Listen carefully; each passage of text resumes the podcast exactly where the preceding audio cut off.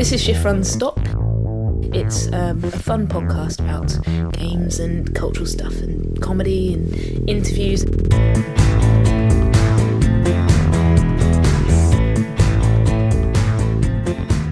Happy 2010. Brilliant episode coming up. We've got the Prestons, which I'm very excited about. Tell us about the Prestons. We've got well Samuel Preston.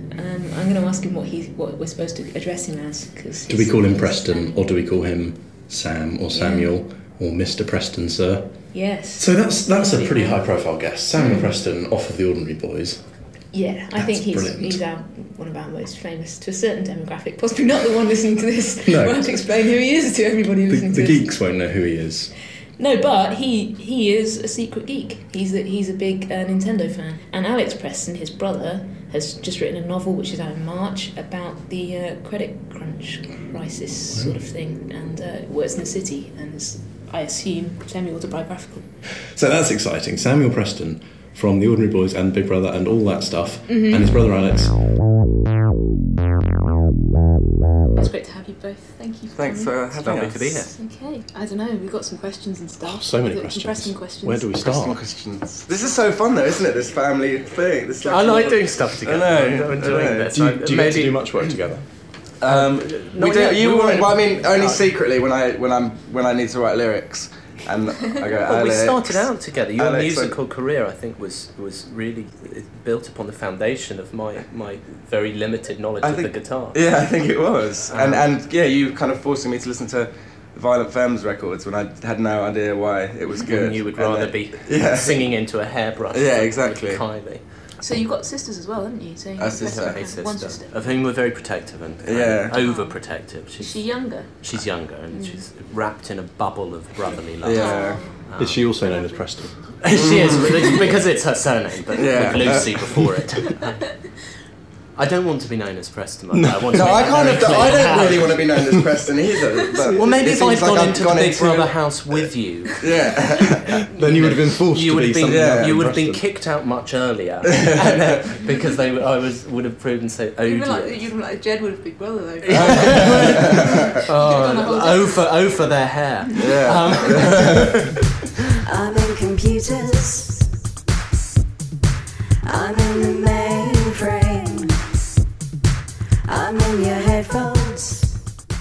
You see, when I think about what I really want to do, like, and and uh, I sort of start these projects, and I think, am I really enjoying this?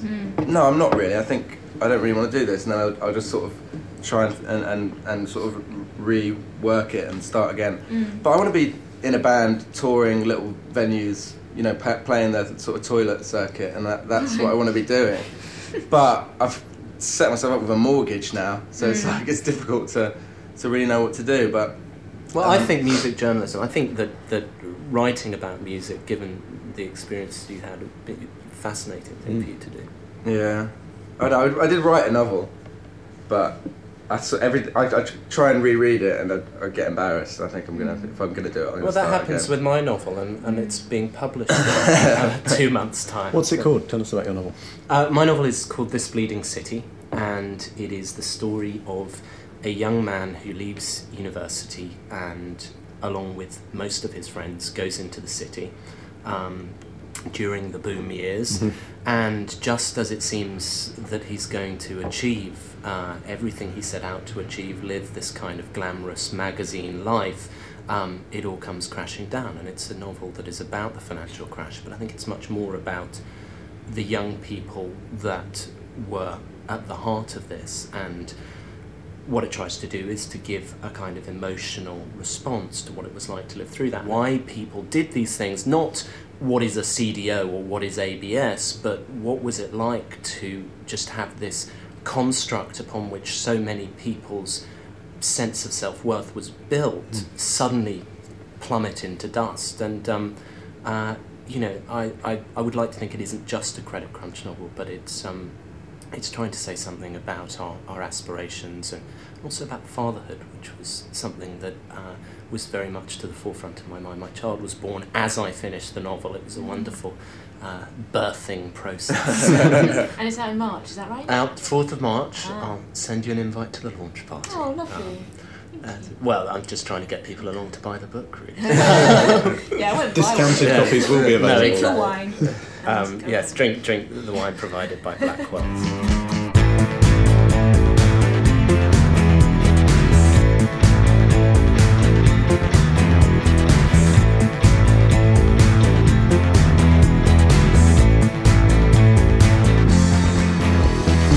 Uh, we've got Ariane Sherine, who you might know from her atheist bus campaign of the late 2008. But she's she's not only a famous atheist; she's also a comedian, comedy writer. Yes, she wrote um, some sitcoms. Like she's written things like My Family, which is one of the most popular sitcoms on TV, and she wrote for Countdown. And uh, she's edited a book.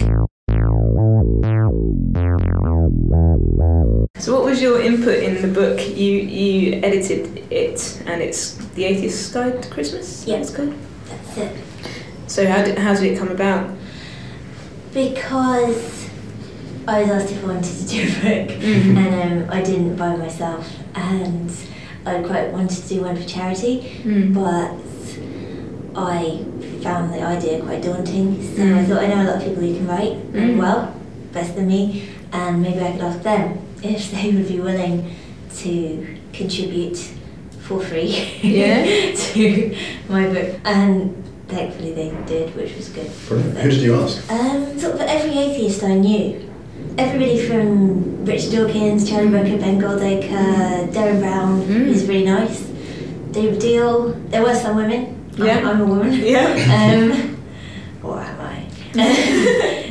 uh, Josie Long, Mhm. Lucy Porter, who is on the back of your book. Mm. She's lovely. She's very, very nice. So comedians, journalists, scientists, really people you wouldn't expect, like Simon Le Bon. Simon Le Bon's an atheist, Ah. lead singer of Duran Duran. Through to Siân Berry, who is was the Green Party candidate for London Mayor Mm. in 2008.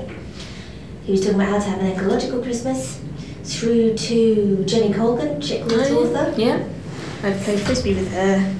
Yeah. yes. You played frisbee with Yeah, that's my massive claim to fame. So Great claim to fame. It's interesting though, a Christmas book that's not that's not about Christianity in any way. In fact, it's about the opposite.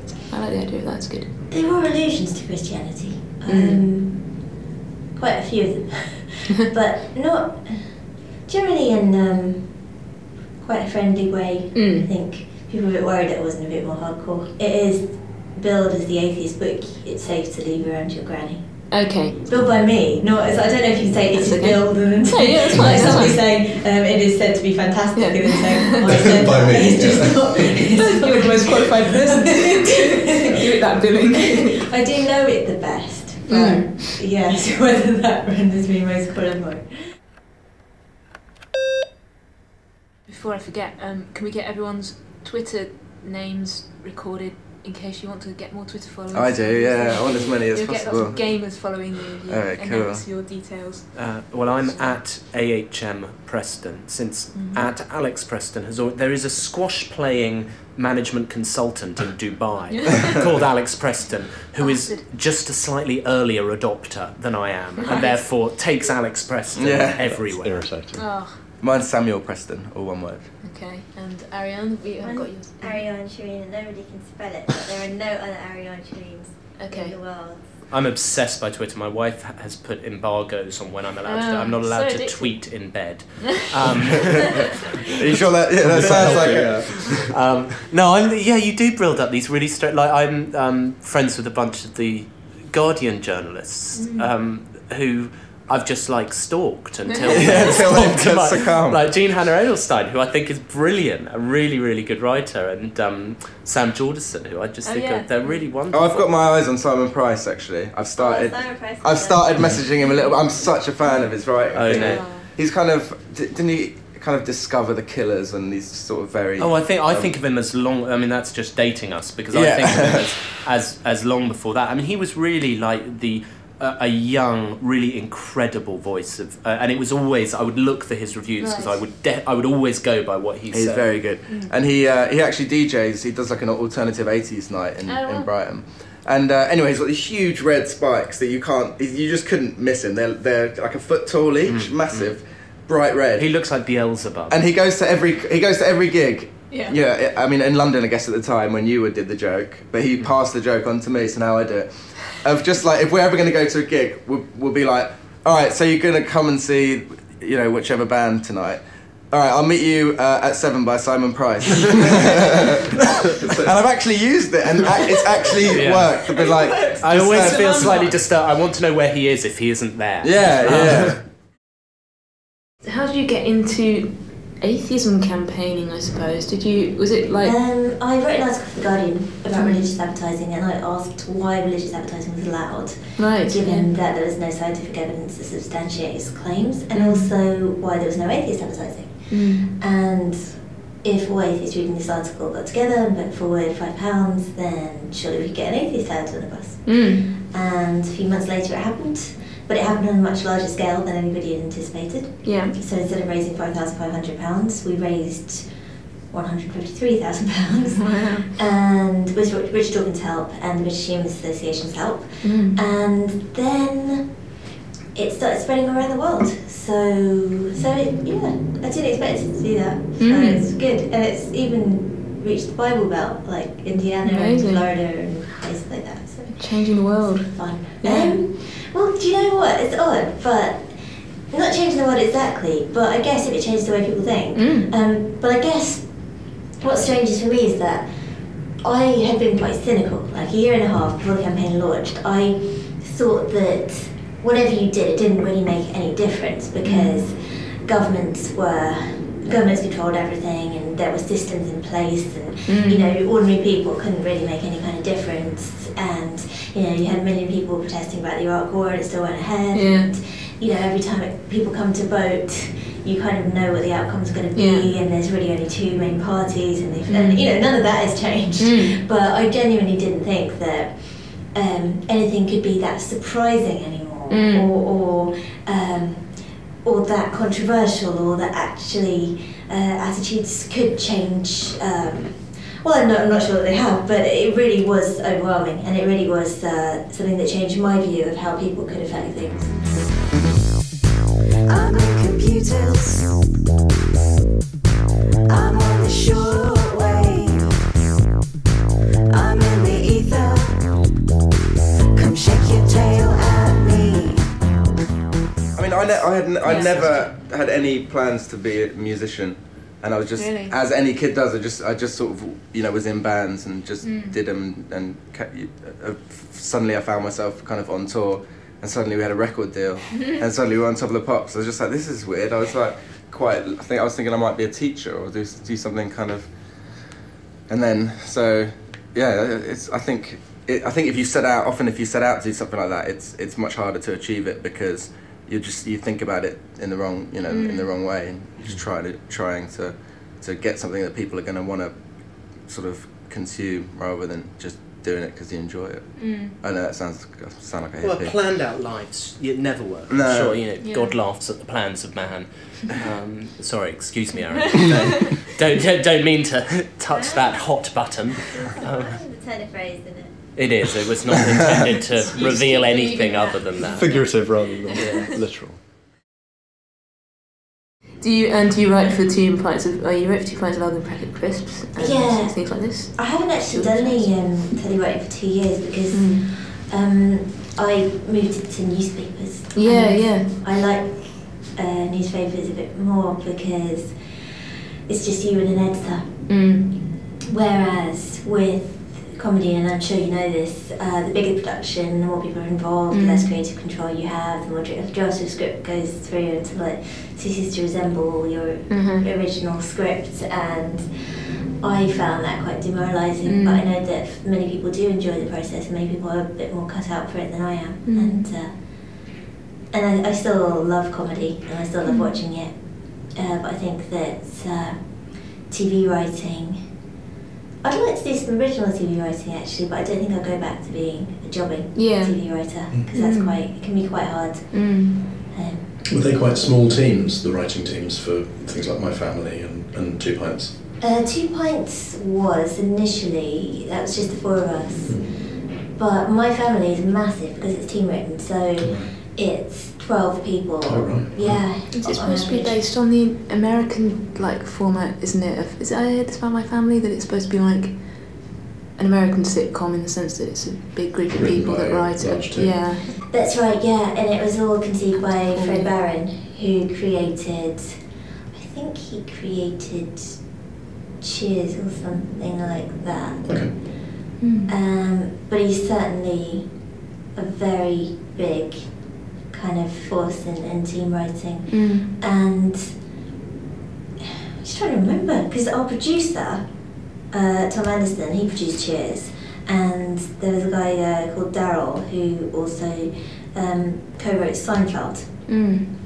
um, and he. I mean, it was just, it was really amazing to work with people who've, who've worked on big Mm. American shows because you can't imagine it. And, Mm. you know, you're in Britain sitting in a leaky BBC room and you know, Pinewood Studios. Just Yeah. kind of, you know what BBC rooms are like, they're like classrooms. yet you're being regaled with all these tales of, you know, glamorous US sets. And, uh, it, I mean, it's just a different world, I think. Yeah. Um, so yeah, the guy who was heading up the team um, was very American, and he was he was a really nice guy. He was very very permatanned, and he had bright white teeth, and um, and he went to the gym every morning. yeah. That's discipline. And motivation, yeah, that's what we need to be more American, I think, sometimes. but um, yeah, so that was, that was great, but it was also very competitive because you'd all be sitting there and somebody, one person would have written a script and you'll sit around and try and punch it up with gags and all Yeah. have to come up with the best gag for a particular line. And you're sort of talking over each other and trying to impress Mm. Oh, that's hard. the guy with the white teeth. Yeah.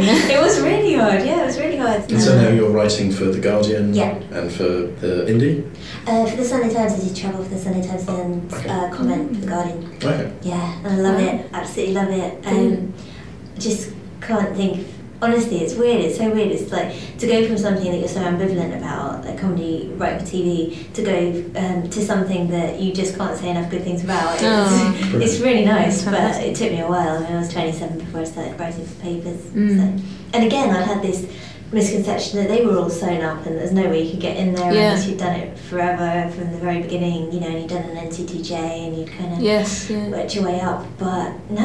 Um, so No, yeah. it's- if you've got the talent. Um,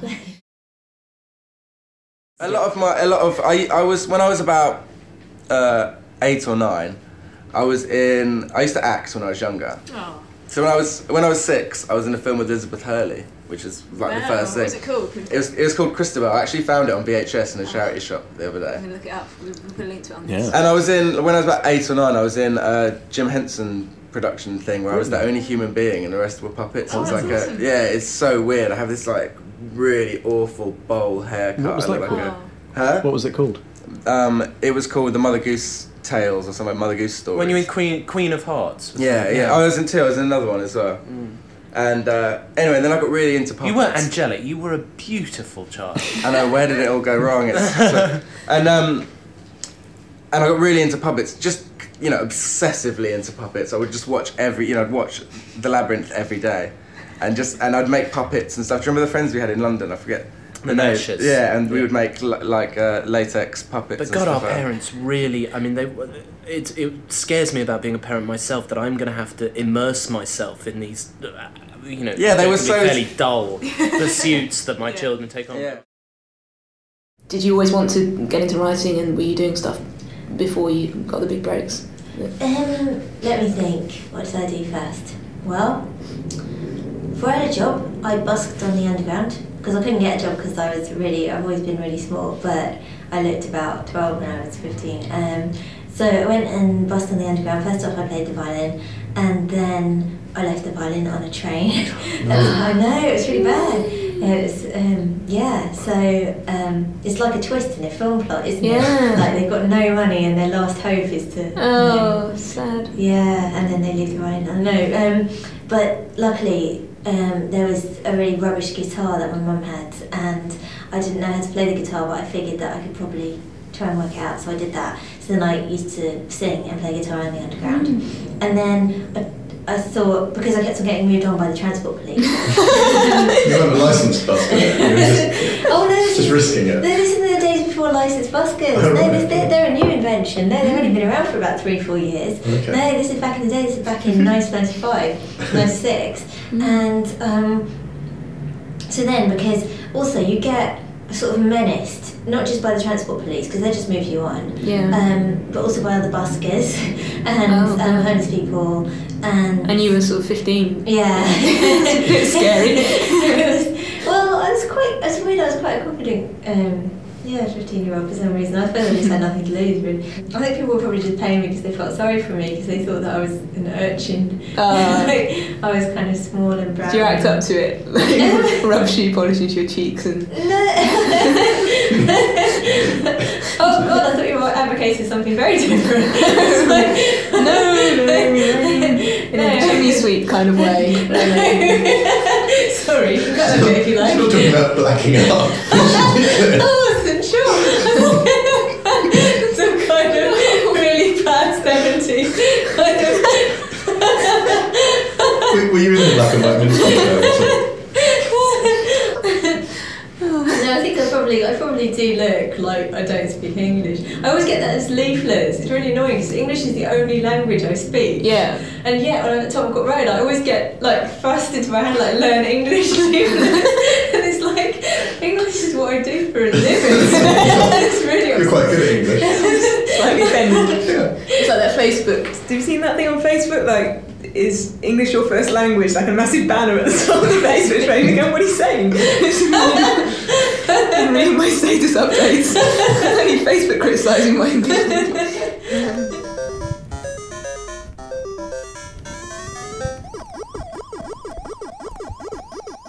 And actually, I'm, I'm a, a kind of, and actually, you are too, a kind of closet computer Oh game man. It's- fanatic. In fact, I'll I was let you. to ask about that. Yeah. I'll, I'll let you. One of my. Well, what about this? It's uh, the my Zelda Triforce tattoo. Oh, you're obsessed with Zelda. I love Tell Zelda, tell yeah. about Zelda. Yeah. No, I really, Is really this on love the it. Wii or some old The the one I've got. I mean, I've I've played every Zelda. I, I love Oh. all the old ones. Followed it through the platform. Yeah, I have. I have. And uh, but I've just done. it. I just finished yesterday. Finished the new one on the DS, which was How long did it take you? uh, two days. Oh, nice. Yeah. You, you kind I of literally just sat down and did stuck. it. then? Would it be bad form to take a photo of No, your, not at your all. Zelda Triforce tattoo? Yeah, let's Please get some do. of the ink. Get, get your get your tats on the When, table. when Come did on. you get your first ink? Is this how people speak? You'd have to ask. Um, when I was about fourteen, I think. Sweet. and you just built on it since then. Thank you. Yeah, I I mean, it's not. I haven't done it. Uh, Have you ever regretted it? oh man, I, re- I regret it so bad. I look like Do you an idiot. regret when? Oh, No, I don't. I think I, I, I kind of. There's times where I just think, like, really. But look, think about. but when our kids look at us by the pool, and you've at least you look like a man who's gone through with it. I've got a kind of yeah, adolescent yin-yang or something. yin yang on my uh, on one shoulder. Have Um, you really got a yin yang? No, it is. It's a Oh, Chi- It's a, no. It's I've got a. Japanese symbol. It's there. a Chinese symbol saying tiger, and I'm not even born in the year of the tiger. I've got one. I've got Best got. animal. Yes, it's just would win in a fight. I've got happiness and good luck Chinese symbol that I got when I was Oh, there you 14. Did you get them independently translated by a friend who speaks Chinese? Yes, I, I, actually, I, I have did. actually, yeah, I have. it- I think that's fine, an, we got away also that's it. another important rite of Yeah. passage. Um, making sure that you haven't got Yeah. either massive dick. Yeah, ladies' toilet. As well. yeah, it does happen. That's who you look like. A Doctor Who assistant. Which one? I don't know. Not the most recent one. No, you just look like one. You I look just like you Oh, should one be in general. Yeah. Oh, that's that's quite nice, isn't it? It's a You have touches of Romana. Which one's from? Oh, from years ago. Yeah. That's that's a good geeky. Are you a Doctor Who fan? From, No. no, you just know. mine- Yeah. Uh, yeah. Rom- Romana is the one that's played by Richard Dawkins' wife. Mm-hmm. Do you, do you know the Dawkins? You hang out with them and stuff. Do you go around there for dinner?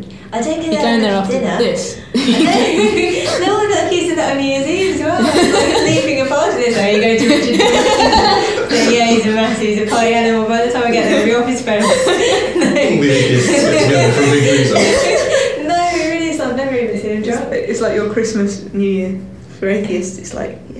No, he's, uh, he doesn't like Christmas much, but um, he's, no, he's lovely. No, I don't. Uh, but I do know him, but in a work capacity rather than Mm. uh, a socialising capacity. I mean, he's old enough to be my granddad, I think. Is he? So, I mean, It's we nice just. picture of the two of you here on your Wikipedia page. he's Getting cosy. He's no, he's really lovely, and he's very. He's just very honest, and he always says what he thinks, and I think that that is really valuable and should be. You know, more people should do that, Mm. and they don't. so you always know exactly what he's thinking, and you always get very straight answers, Mm. and. Um, but also, he, if you read his contribution to the book, it's his first piece of comic fiction, and he does have a really good sense of humour, and Mm. you know, so. Uh, Did you say it's comic fiction that he's written for it? Oh Yeah. wow, fantastic. Yeah, but um, but no. As far as I know, he didn't have a New Year party, or if he did, I wasn't invited. so if he's listening. But so yeah, you're both you're both into games. Yeah. You're growing up in that. Yeah. Yeah, I, my, one of my memories of going around. Uh, uh, Alex has this friend Julian who lived on our road, and I remember I was never really allowed to go and hang out with them, but every time I did, we would play Earthworm Jim. Yeah, and remember it was um, and uh, ToeJam and Earl. I mean, really, kind of ve- what, I imagine would be fairly unfulfilling gaming experiences. Now we Yeah. just grew so immersed in, and I think there's there is something about what happens to the mind when you are fully immersed in a game that that is so interesting and is so much beyond any other uh, cultural experience, and it's something I really like think happens maybe sometimes with the very very best novels that you get to feel a an emotional and an intellectual attachment. Um, I mean, I've actually I'm going through a self-imposed uh, gaming ban, uh, which has lasted for over a year. Um, just because I've needed to get other stuff done, and it is something that I don't. I'm not somebody who can kind of f- get home at the end of the uh, end of the day and play for half an hour. It's you know Yeah. s- provisions, check heating on, um, you know, s- down throw it off there, the and do it until you get that really odd sick feeling. It's unlike any other odd sick feeling when you just want to kill yourself Mm. from having immersed yourself in. But I've still got in, in my bedroom. I've still got a, like a, I've got a NES and a. See, this is something I don't get. I don't Master get System. retro gaming experiences. No, but I, whenever I, hang if I on, play hang on. DuckTales- It's never good. It's just not fun. If I play Ducktales and it, rem- I can remember, I literally remember playing it. Like it's such an instant straight back to, to Yeah. childhood. Like it just, you're just Yeah, right See, there. it's like going and visiting friends from that childhood. They've all got rather depressing lives, and it's just No, not I- that I'm- fun. I know. I, I can still. I, I still. And it's, it's something you like. That's a re- those sorts of games. I think are much more because they're so difficult, and you know you can't save or anything. It's a real. You'll get all your friends around, and then it's like do mm. the the life or level thing, which is like what I remember from my childhood. There's no real life or level games anymore. Other than well, that's me with my really embarrassing ringtone. Sam's phone's going off. Um, What? Oh. Is it one of your songs? No, it's just a weird song that I found that just goes, Hey, Preston, what's the matter? so I made it into my ringtone. oh, can you send me that? I like Yeah. Um, but that's have to have it. you know, I'm certain that we'll look back on, on the games we're playing at the moment and they will have that same sense of what the hell was I doing, wasting my time on something this that's so one dimensional. Dimensional. Yeah. Um, you know, I was playing. Um, I, I sneakily played um, a Star Wars game, the Knights of the Old Republic, New Republic. Anyway, um, at a friend's house the other day, and I was just looking at it, and I was really involved in it. I was thinking mm. this is brilliant, but it, then I step back objectively. No, it isn't. It's rubbish. It's terrible graphics, and there's nothing. And this was, I think, Xbox 360, and it, you know, you look at it and you think in ten years' time. There will be a, a far They, more. they say they're going to go 3D, don't they? But mm. still, Capcom are still making games that are, uh, look exactly like they were made for the mm. for Master System or No, whatever. They're true. like, like there's, I don't know, there's there's this one, Dark Void, something. It's like a new Capcom game, but it literally looks like a sort of side-scrolling, like it looks like Kid Icarus or something. Well, again, not wishing to hark on too much about the last podcast you guys did, but it's So glad you exactly, listened to it. By it's the way. exactly what Adam Curtis was saying that we are reveling in our own history and in, our, in the history of our parents. That um, you listen to the XX or um, uh, Pains of Being Pure at Heart or any of these um, Passion Pit. You know, it's just a rehashing and in some ways an, an improving, but I don't know of, Would you- of things that went before. of like of like shoegazy type. Yeah, thing, I mean, think. the Pains of Being Pure at Heart are Slowdive as Yeah. far as I can make out. I think they're brilliant. I Oh, really man, I enjoy love their slow music. dive. But you know, that that there is this sense that we have somehow reached an end of progress. Um, And um, and it's why it was interesting because I think of Adam Curtis as in some ways as being really anti that kind of John Gray miserabilism of, of you know progress is dead and actually was a myth in the first place or whatever. But but what he was saying in the, in, in your podcast was that the idea of progress, the idea of innovation, the idea of moving things forward has actually died, and that what Mm. we're doing now is a kind of play based escape from the world by returning to the things that we felt comfortable with when No, we but were I think there's there's there's brand new, groundbreaking music as much as there is is nostalgic music, and I think there was always nostalgic music. You think about, you know, XTC doing that the psychedelic stuff that they did. That was just mm. sounded exactly exactly like some '60s psychedelic band. It's always been people being. I mean, wasn't Britpop just kind of based around a couple of Around Kinks songs yeah, and stuff? no, I I think, and I think there is there is still music, and there's still and there's video games and and and you know whatever media that that is not nostalgic, and there's also an alternative that's absolutely cutting edge and and, and groundbreaking. There's there's just two different schools. It's hmm. not.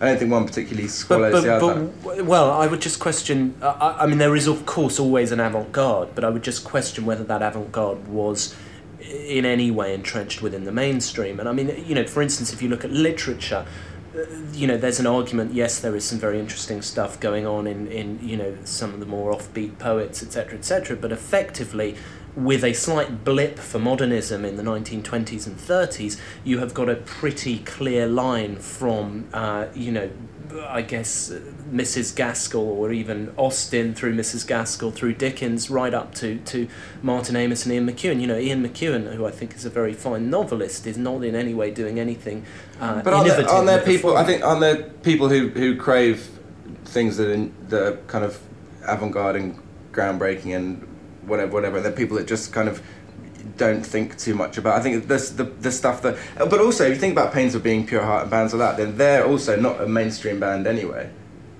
No, but I think a, a lot of the charts at the moment are rehashing uh, tropes from the 1980s. I think like a lot of synthy stuff, isn't it? Yeah, a lot of exactly. stuff that sounds like Human Um, League. One might suggest even your own um, recent offerings. um, Well, that's, oh, that- that, that's the sound of me being hurled from the window. that, there's my that's my career.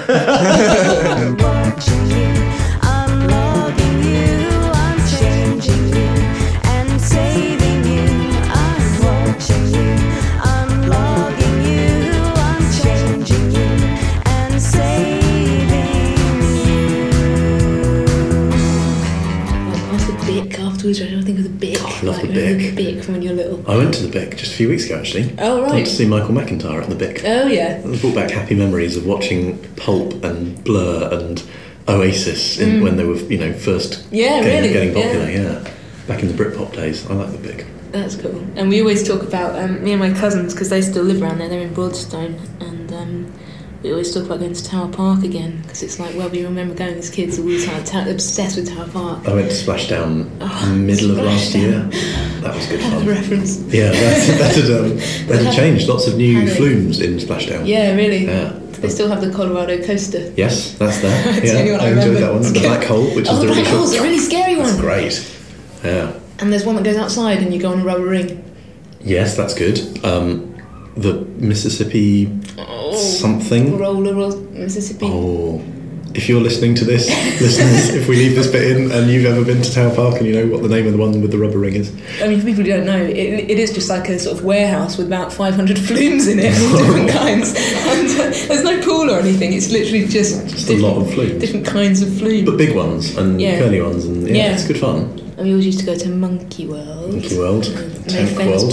Anneka Rice. Tank World I never went to. Tank World's good. It's not far from Monkey World actually. Mm. Tank World, next time. the Tank Museum. I mean, Oh, you right. go to the Tank Museum and Monkey amazed World I in haven't the been same there. day. Yeah, it sounds great. It's very fun.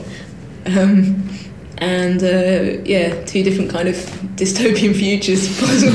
um, uh, what, what other dys- Oh, there used to be Merley Bird Gardens, if you remember that. I, I know the name. I don't think I've ever been to it. It's been closed for about 20 years now, I think, but it, was quite grim, I seem to remember. If you drive into Cornwall, you you see Digger World. That's an exciting moment. I keep thinking I should go to Digger World. I hear you get to drive around on JCBs and dig things That up. That sounds quite fun, pretty good. actually. I'd like to do We that. should do that. A Shift and stop. Yeah. Shift and stop. Well, Easter yeah. party or something. Tell us your tell us your most rubbish um, theme parks, and we'll try and go to one. Not just we- museum; it's got to be some kind of theme park. But that's very specific. Digger. Digger World is. kind of- I can't think of any more specific world. Surely that's going to win. I like um, sometimes you go go past it. Where is it near Colchester somewhere? There's a thing called World of World of Swimming Pools or something. World of Leather. Are you thinking? World of Leather's quite good, um, and they're they're not theme parks. It'd so be good if they were. land. My friend uh, Adam, whenever I talk about World of Leather or Sofa Land or any of those shops that are Mm. sound like countries, he always comes up with the Ottoman Empire to go along with the World of Sofas or whatever. No, that's different. you know, just like kind of button bashing, not even really looking, and it's like. But I'm not really into that. I like puzzles. I'm real. I'm like an RPG nerd. I like Japanese kind of, you know, 50 hour sort of epics. So, um, I wa- which is, I, I- in fact, that's quite. I think that's quite a kind of niche uh, gaming market. I'm not really. I'm not. I'm not a modern warfare sort of. Oh, you see, I I, know. I, I, I don't wanna look shoot at people in the I head. know I wanna- I will love that. Yeah, I want to. I want to go on a, like these, the you know, adventures with sort of. I like. I do. I love fantasy still. Like it, it, it seems weird because I've never really.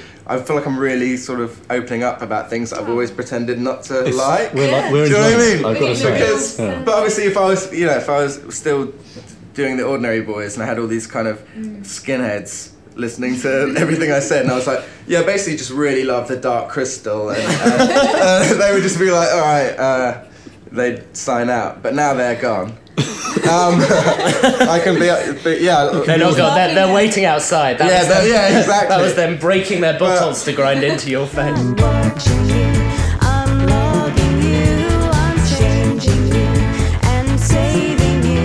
I'm watching you, I'm logging you, I'm changing you and saving you. This is the internet's Dave Green. Hello. Surf's Twilight Sensations fabric Wow. conditioner. Have you seen the posters for this? Don't think so. And I don't. I don't know if it was on. Is it a time with Twilight You'd hope.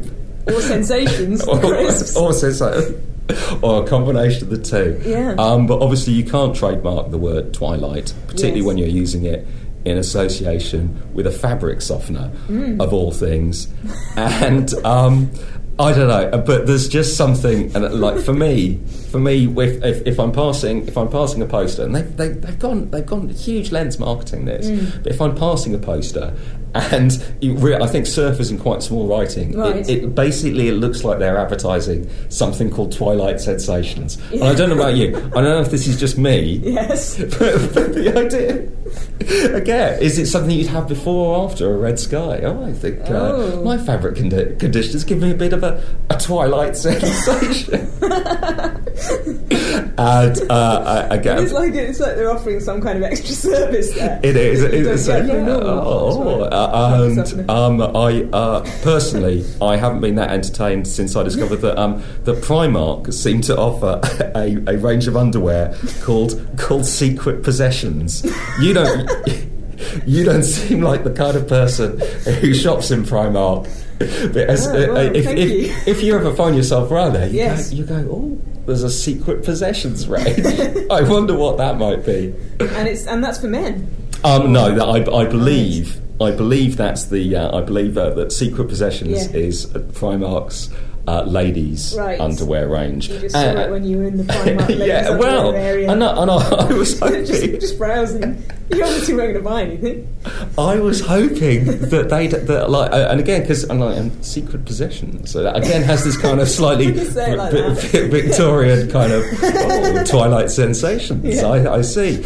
Um, this this kind of slightly prurient uh, Victorian air to it. Yes, yeah, and and. I was hoping that, Mm. that Primark would have a complimentary range of, of gentlemen's nether garments of, like, of, of uh, yeah of of, of, uh, of men's underwear that, Mm. would, that would simply be called gentlemen's unmentionables. yeah, why not? And you'd go, oh yes, good. Could you, could you direct me to the unmentionables, please? And they go, oh, over there, sir. carry, carry on. No, don't don't venture into the secret possession. Anyway, Yes. so and, that's and so. we should stress that Surf's Twilight Sensations. Sensations, is not a snack. No. you can eat it. It's just no. a special mention. No, no, yeah. I, I, I, I, I just thought I'd throw it in there. Don't don't try and consume. That's a, that's an excellent safety tip. That, Mm. Yeah, that don't eat. Had, had not However to me. delicious these things look, don't. No. When we talked about this before about how things in the body shop and Yeah. lush and stuff seem like they should be delicious. or and have a sign on them saying like Yeah. um, and well and, and in in a previous year I also debated this is taking a slightly unsavoury turn It's like, It's alright. It's New sna- snack, snacks that you can eat in the shower I think Oh, I yeah. think that I think that'd be an amazing market I think Yeah. you know uh, like oh th- those th- they have those tea tree shampoos Mm. that you put in your shampoo you put in your hair and you go oh this does taste good Yeah. Mm, mm. Yeah. Whatever, like- Don't eat it. and there, there are very few snacks that you can eat in the shower if you're in a hurry Yes. in the morning Yeah. fruit is like fruit you don't need to wash you can just take it in and then you can like Wash it under the warm water of the shower head. um, a, a, a juice box is, is Okay. usually fairly safe Yeah, it's But got a like, straw. yeah that like Anything you can squeeze out of a tube would just sort of dilute itself slightly something something you something you normally make with slightly warm water out of, out, out the shower That's like would, a paste. would be would be an amazing invention but Tea? um tea You want a tea bag in, your, in a cup? Yeah, well- shower head? Tepid tea. But then, it, then, it, and then, and then, it would it would continue filling up. It would be like I'll have a refill.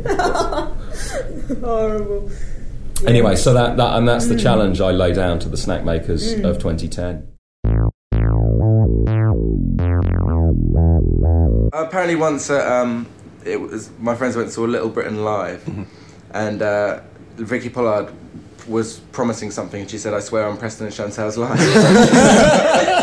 That's cute. though, yeah, it? That's very I mean, it was kind of well, we were still, we were still together. Obviously, if she'd done it now, it would have been a bit weird. It takes a slightly different meaning. I noticed in some of the predictions for the year she's going to be marrying Peter Andre this year. Oh, really? I would approve of that. I think that's. I think they Do Do you have any Yeah. contact with her at all now? Is it just like Yeah, sometimes she'll like, yeah, she occasionally will like junk and text me, remembering things that we did once or whatever, you know, the usual ex kind of stuff. Sounds fun. But no, I, it's, it's, I still feel if ever I see anyone being mean about her, because you know, if you go on a website and look at, uh, especially kind of gossipy websites, and look at the co- the comments. Which I never really did at the time, thank God. Uh, you know, at the time of when I was when I was kind of on, on doing all the Big Brother stuff and that kind of thing. But people are literally like like I went I, w- I went on one recently sort of just by mistake. It was some video I'd done like a performance I'd done and I, I sort of scrolled down just seeing what was going on. And then uh, people just put like someone just put like why won't he just die already and I was like because I don't want to die because I'm I'm so young I've got so much yet to give um, and people are just horrible horrible It makes it gives you a profoundly depressing. I mean, I actually find this on the Guardian. Comment is free, I was which I think say, is a very is a great website, but the comments are just Yeah. so full of spite. And I, it's, I just can't imagine why why would anyone go out there and try and do anything Yeah, in I the real know, world when yeah, you're just going to have people flinging shit in your face? yeah It's terrible, but when they're good, they're so interesting and incisive and funny. You've got the right attitude. You Joe just got to learn, like, you "Oh, know. I'm never doing. I'm Bad such an. I'm such an emotional cripple that I will Yeah. literally the first bad comment and I, I'm just going to be locked in a dungeon with a gun. no, they're just people, you know, they're just blokes in their mum's basement. yeah But also, I reckon that it does have probably the highest quality of any comments. Mm. Oh, I mean, Compare crap! them It's to uh, YouTube. the thing in general of comments on on yeah, if you think of YouTube and stuff is it is s- absolutely just horrible, just so hateful. You see, my favourite one ever. There's, uh, I think she's a pole vault- vaulter. There's a very pretty American pole vaulter, um, and uh, I remember that that somebody sent round, "Oh, look at her, isn't she cute?" And I looked at the comments, and it just said. Why don't all girls die at 20? Which I thought was one of the most horrifically creepy things I'd ever read.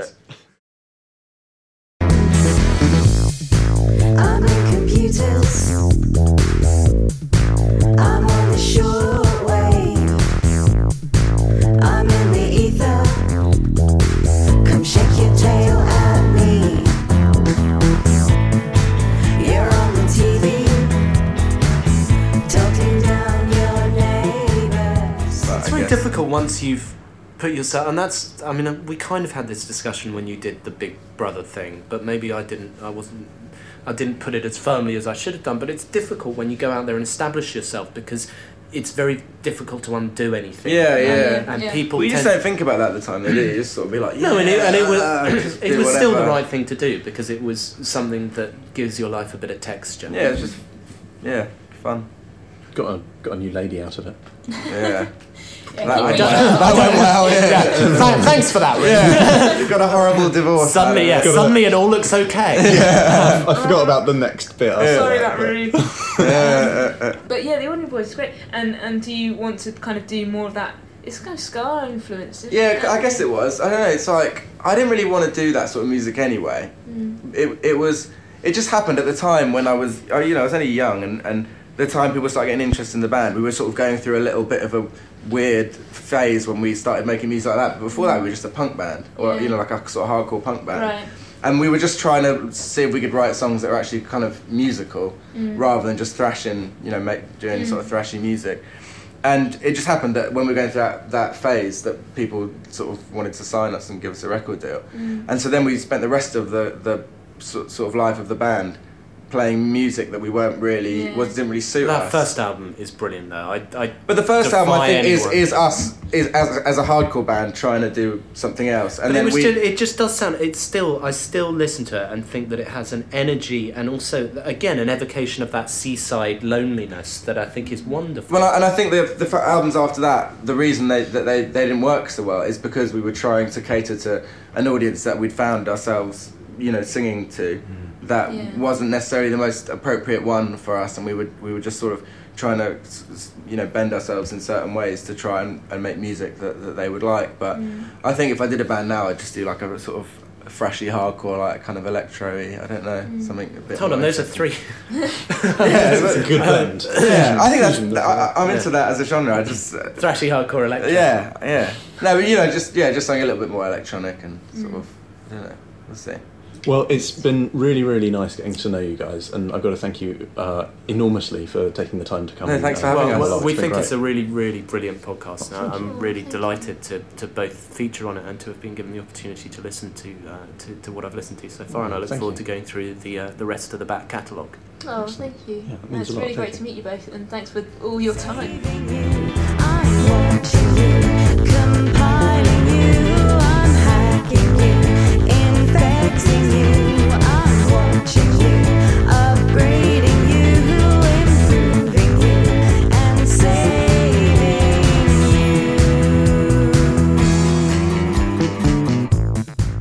So that's been us for another week. Uh, join us in one week's time because we've gone weekly now.